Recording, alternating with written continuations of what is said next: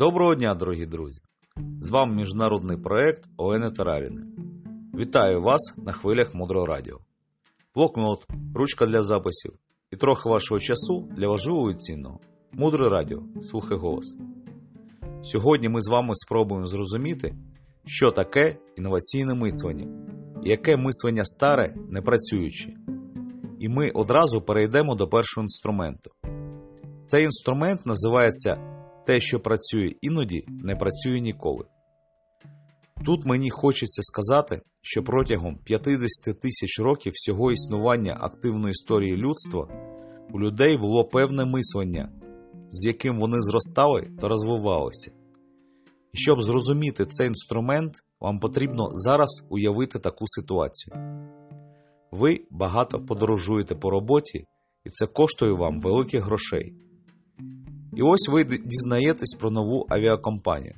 Давайте назвемо її іноді Авіа, яка пропонує вам таку заманливу пропозицію, щоб привабити людей скористатися саме її послугами.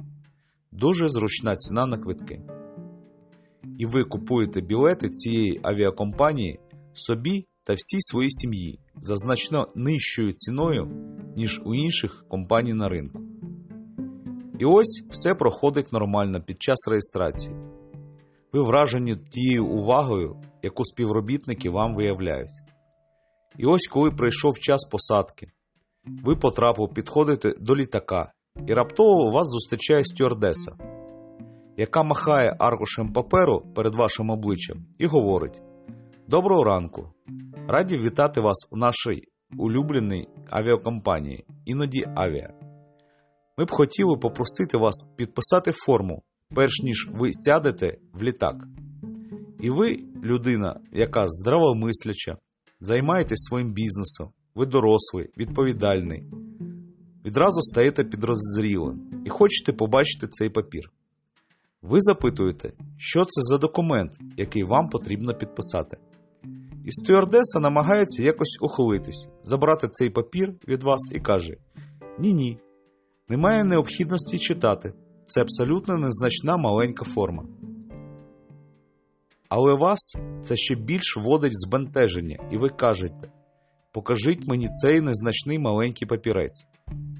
І коли ви берете цей документ в руки, це страхова форма, це страховий поліс відмови від прав. І стюардеса погоджується так, абсолютно вірно. Ви відмовляєтесь від страхування. Але навіщо вам відмовлятися від ваших прав? І тут стюардеса говорить: ну що ж, ви знаєте, ми починаючи авіакомпанія. Нас молоді пілоти і молоді літаки, зовсім нові.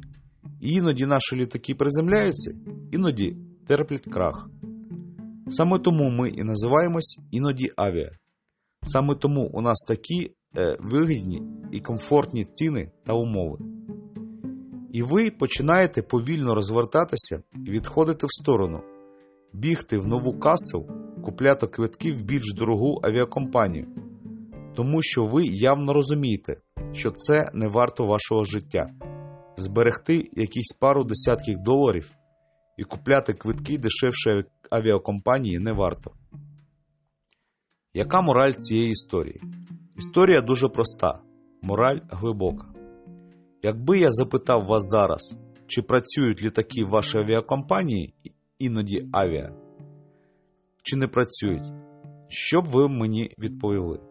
У вас, швидше за все, буде така логічна відповідь: іноді працюють, а іноді ні.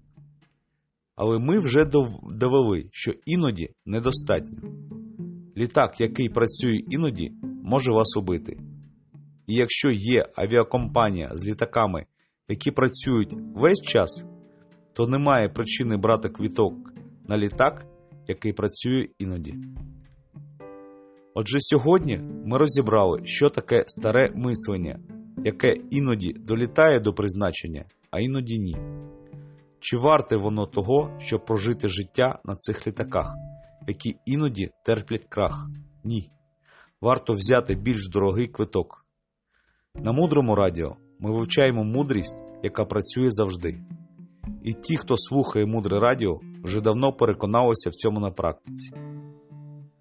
Дякую за те, що ви розповідаєте про мудре радіо у ваших соціальних мережах.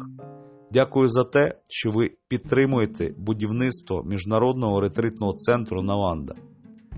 Дякую, що ви відправляєте записи тим людям, кому, як вам здається, вони можуть бути корисні.